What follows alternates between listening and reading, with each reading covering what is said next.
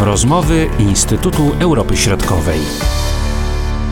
I ponownie spotykamy się w rozmowach Instytutu Europy Środkowej. Marcin Superczyński z tej strony i z tej strony także dr Łukasz Lewkowicz. Witam cię serdecznie. Witam serdecznie. Rozmawiamy o sytuacji politycznej na Słowacji. Co prawda do wyborów parlamentarnych wrześniowych jeszcze kawałek, ale dużo się dzieje. Wzrost poparcia dla partii y, opozycyjnych, szczególnie dla Smeru. No i też te zapowiedzi, które mm, raczej jeśli chodzi o politykę względem Ukrainy, będą wyglądały pewnie inaczej niż do tej pory. Dokładnie, bo od wielu tygodni na Słowacji trwa już nieformalnie kampania wyborcza przed tymi przeterminowymi wyborami, które odbędą się we wrześniu 2023 roku. Towarzyszą temu różnego rodzaju konflikty i na lewej, i na prawej scenie politycznej. Najnowsze sondaże z kwietnia pokazują, że właściwie opozycja ma duże szanse na wygraną i na przejęcie władzy. I właśnie od kilku tygodni na pierwszym miejscu jest Smer Roberta Fico, byłego premiera Słowacji. I w sytuacji, gdyby ta partia wygrała i stworzyła koalicję rządową przyszłą, bo prawdopodobnie będzie musiała sobie jeszcze dobrać jakichś partnerów koalicyjnych, to ta polityka zagraniczna i polityka bezpieczeństwa Słowacji prawdopodobnie się zmieni. Obecny rząd centroprawicowy, który istnieje od 2020 roku, jest prozachodnia, y, stawia na relacje transatlantyckie i zdecydowanie od lutego 2022 roku wspiera militarnie, dyplomatycznie humanitarnie Ukrainę. Natomiast e, Smer e, i jego liderzy, w tym Robert Fico, deklarują chęć zachowania przez Słowację neutralności. Chcą, żeby Słowacja jednak nie dostarczała broni e, na Ukrainę, ograniczyła tą pomoc. No, w dużym stopniu wpisują się również w chęć rozwijania relacji słowacko-rosyjskich, tak jak to było wcześniej, przed 2020 rokiem. Y, Smer jest również aktywny w kontaktach chociażby z Fideszem i partią, partią Viktora Orbana, z Węgrami. Niektórzy twierdzą, że e, Słowacja po wyborach może iść właśnie w stronę polityki zagranicznej i bezpieczeństwa energetycznej właśnie węgierskiej. No, sytuacja jest dosyć skomplikowana. My jeszcze nie wiemy oczywiście, jakie te wyniki wyborów będą. Prawdopodobnie słowacki parlament będzie bardzo podzielony, będzie dużo partii politycznych, trzeba będzie tworzyć jakiś e, kilkupartyjny rząd. Y, Smer ma największe szanse, ale mówi się również o rządzie Chlas SD. Y, partia Chlas Petera Pellegriniego, również byłego premiera e, Słowacji, to są w dużym stopniu politycy, którzy odeszli ze Smeru. Jednocześnie oni się teraz e, dystansują od e, Roberta Fico. Trwa jakby konflikt na lewicy. Obie partie walczą o tego lewicowego wyborcę. Z tym, że chlas Petera Pellegriniego jest taki może bardziej łagodny, nie chce podejmować jakichś takich bardzo radykalnych zmian, jeśli chodzi o politykę zagraniczną i bezpieczeństwa. Smer jest tutaj bardziej radykalny, bardziej populistyczny, chce pozyskać tych właśnie niezadowolonych wyborców, którzy na przykład nie chcą pomagać Ukrainie, którzy wi widzą korelację pomiędzy kryzysem gospodarczym na, na Słowacji, a właśnie toczącą się wojną i zaangażowaniem słowackim w ten konflikt.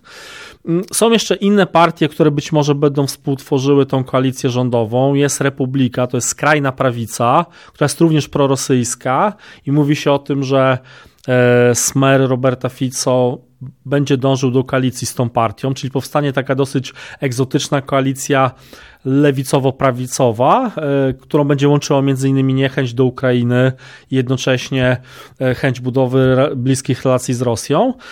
Są również partie szeroko rozumianej centroprawicy czy partie liberalne. Część z nich tworzy obecną koalicję rządową, część jest poza parlamentem.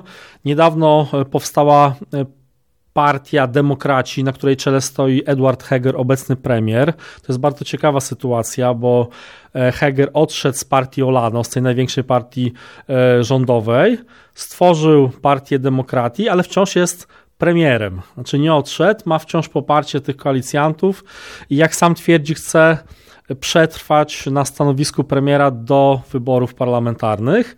Jednocześnie prowadzi rozmowy z innymi pomniejszymi środowiskami e, centroprawicowymi, e, które są poza parlamentem, żeby stworzyć taką szerszą koalicję i ewentualnie jednak zwyciężyć e, z Robertem Fico.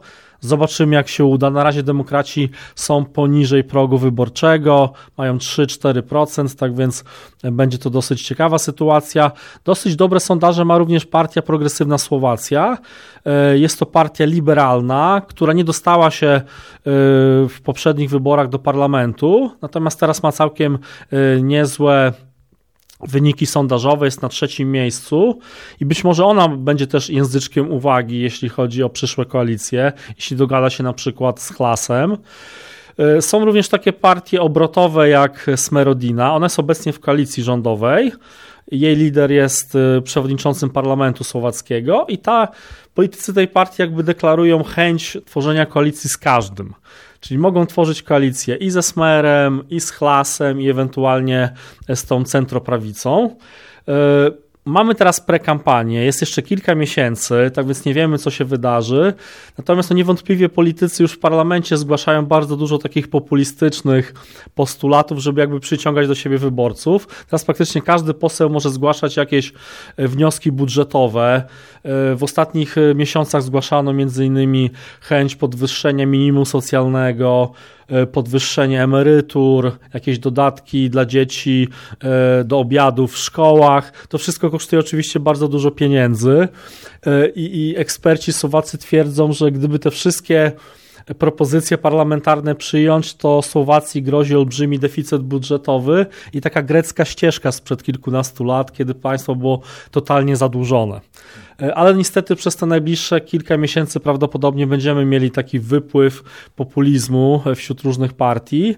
Oczywiście będą dominowały tematy raczej dotyczące gospodarki, e, transferów socjalnych, ale niewątpliwie Ukraina, pomoc dla Ukrainy też będzie jakimś elementem, który część elektoratu będzie elektryzował. Najpierw e, pandemia, potem wojna na Ukrainie i to wszystko odbija się na gospodarce, oczywiście nie tylko słowackiej, ale efektem jest właśnie to, o czym mówisz. Dokładnie tak, bo tam i wzrosły ceny żywności, wzrosły ceny energii, co dotknęło praktycznie wszystkich, ale także e, przedsiębiorców czy, czy firmy. Mm, mamy stosunkowo e, duży poziom inflacji. On jest mniejszy niż w Polsce, ale jednak jak na e, Słowację jest dosyć wysoki. I ta sytuacja już trwa od wielu miesięcy i na to się nakłada kryzys polityczny, który też nie jest świeży, bo on trwa od wielu, wielu miesięcy, od zeszłego roku, e, kiedy między innymi z koalicji rządowej wyszła jedna z partii, SAS. Później w grudniu mieliśmy głosowanie wotum nieufności, zostało przegłosowane. No i obecnie mamy taki rząd właściwie nie mający dosyć silnej pozycji politycznej, e, co powoduje, że też nie może podejmować jakichś bardzo strategicznych decyzji. Oni właściwie tylko zarządzają, administrują państwem, natomiast nie mogą e, robić jakichś większych reform gospodarczych, czy dotyczących chociażby e, sądownictwa, co było zapowiadane wcześniej.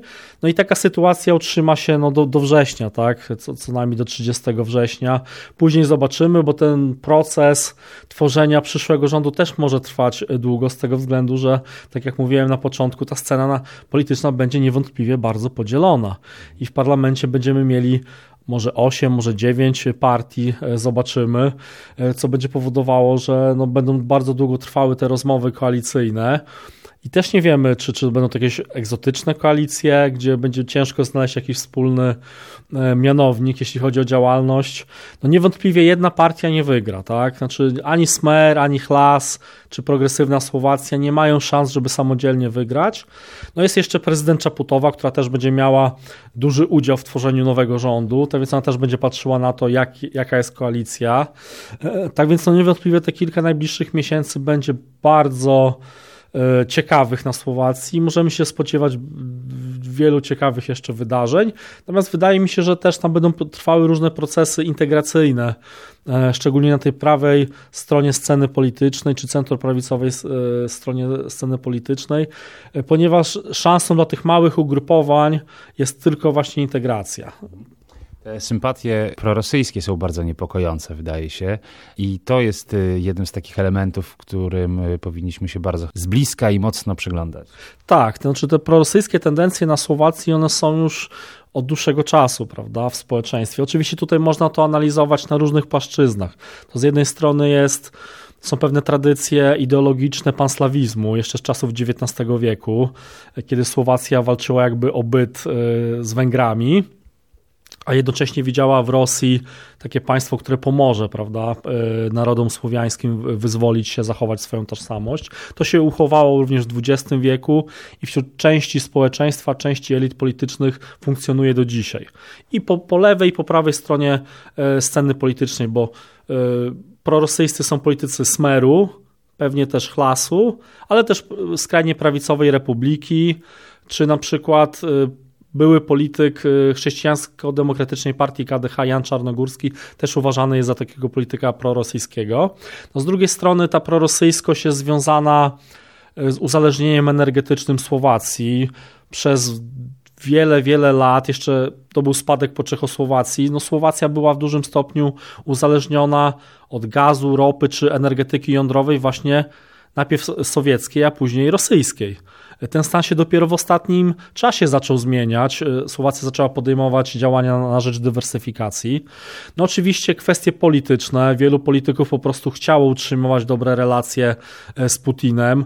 E, zarówno politycy Smeru, tacy jak Robert Fico, ale też na przykład e, lider SNS, takiej też narodowej partii która współtworzyła koalicję rządową przed 2020 rokiem, Andrzej Danko, który był też e, szefem parlamentu słowackiego, on też często jeździł do Rosji, widział w Rosji takiego partnera politycznego, e, gospodarczego. Szczepionki covidowe też mieliśmy z Rosji w pewnym momencie. A to też jest ciekawe, bo to właśnie ówczesny premier Igor Matowicz z centrum prawicy, prawda, on reprezentował ruch Olano, poprzez pośrednictwo węgierskie, to trzeba zaznaczyć, zdecydował, nie, nie informując innych członków e, swojego rządu, innych koalicjantów o zakupie e, Sputnik 5. No, zakupiono tą szczepionkę. To doprowadziło do dużego kryzysu politycznego, e, bo pozostali koalicjanci byli przeciwni temu, żeby kupować od Rosji i Matowicz zapłacił stanowiskiem. On musiał wtedy odejść z tego stanowiska. To był 2021 rok, początek. Historia się skończyła dziwnie z tego względu, że bardzo mało osób chciało korzystać z tej szczepionki rosyjskiej, tam kilka tysięcy tych szczepionek zostało wykorzystanych i ostatecznie Słowacja odsprzedała stronie rosyjskiej y, resztę tych, tych zakupionych szczepionek. Ich zakupiono bodajże około 200 tysięcy i większość z nich wróciła do Rosji. No ale skończyło się właśnie y, zmianami w rządzie, co też pokazuje, że ta prorosyjskość się ukazuje w bardzo różnych miejscach. A jeśli chodzi o przyszłość Trójmorza, jak tutaj to zagadnienie wygląda z dzisiejszej perspektywy i ewentualnie po wyborach? To jest ciekawe, bo Słowacja należy do takich państw, które mają bardzo ambiwalentny stosunek do Trójmorza od początku. To znaczy, oni się nie zaangażowali w fundusz inwestycyjny, jakby nie dali swoich pieniędzy. Są e, właśnie w tej grupie trzech państw, które tego nie zrobiły. Oprócz nich jeszcze Czesi i Austriacy się nie zaangażowali. Słowacja stosunkowo mało zgłosiła projektów trójmorskich, takich strategicznych, dotyczących właśnie połączeń energetycznych, czy infrastrukturalnych, czy cyfrowych.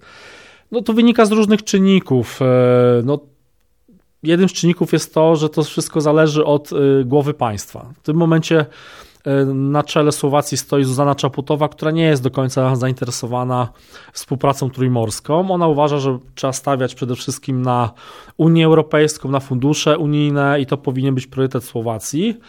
E, natomiast Trójmorze to, to jest taka inicjatywa, zdaniem pani prezydent, czy, czy zdaniem niektórych polityków słowackich, która nie daje jakiejś wartości dodanej dla Słowacji. Znaczy, fundusz jest bardzo mały, czyli tak naprawdę nie można nic z niego konkretnego zrobić. Słowacja powinna się skupić raczej na tych swoich projektach realizowanych z funduszy unijnych. Mm, Słowacy raczej uważają, że to jest taka inicjatywa, gdzie dominuje Polska która jest wymierzona w Niemcy, a Niemcy są ważnym partnerem politycznym i gospodarczym dla e, Słowacji. I oni raczej nie będą występowali e, przeciwko Niemcom, nawet właśnie w ramach takich e, formatów współpracy regionalnej.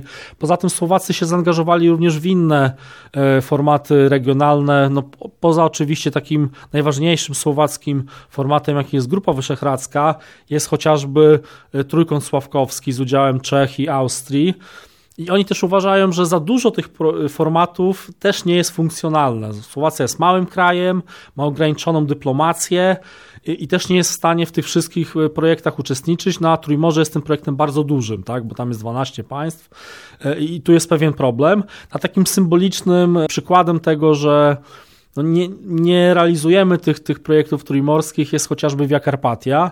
Jak widzimy w Polsce, ta Via Carpatia się buduje po prostu, tak? Mamy cały czas e, oddawane nowe fragmenty e, Via Carpatii i tam za kilka lat prawdopodobnie całe wschodnie pogranicze polskie zostanie już przecięte tą trasą. Natomiast na Słowacji brakuje tam kilkudziesięciu kilometrów z Preszowa na północ strony granicy polskiej.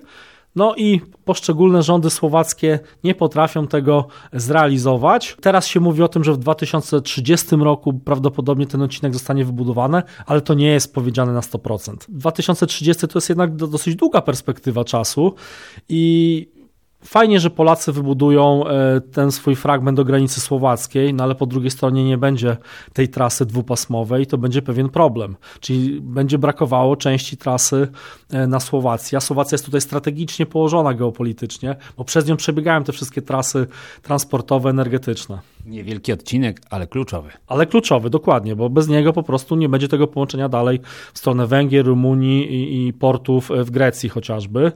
Tak więc to jest duży, duży problem. Z drugiej strony mamy zakończony projekt y, interkonektora gazowego polsko-słowackiego. No i to jest akurat pozytywny przykład, który w zeszłym roku został oddany do użytku. No i w sytuacji e, obecnego konfliktu i, i, tej chęci dywersyfikacji dostaw gazu przez Słowaków, no to to jest dosyć ważny projekt, który się jednak udało zrealizować. Obserwujemy zatem wydarzenia na słowackiej scenie politycznej i czym bliżej wyborów parlamentarnych, pewnie będzie więcej okazji do tego, żeby rozmawiać o kolejnych y, zagadnieniach z tym związanych. Bardzo Ci dziękuję, Łukaszu, za tę rozmowę. Do zobaczenia i do usłyszenia. Dziękuję bardzo, pozdrawiam serdecznie. Były to rozmowy Instytutu Europy Środkowej.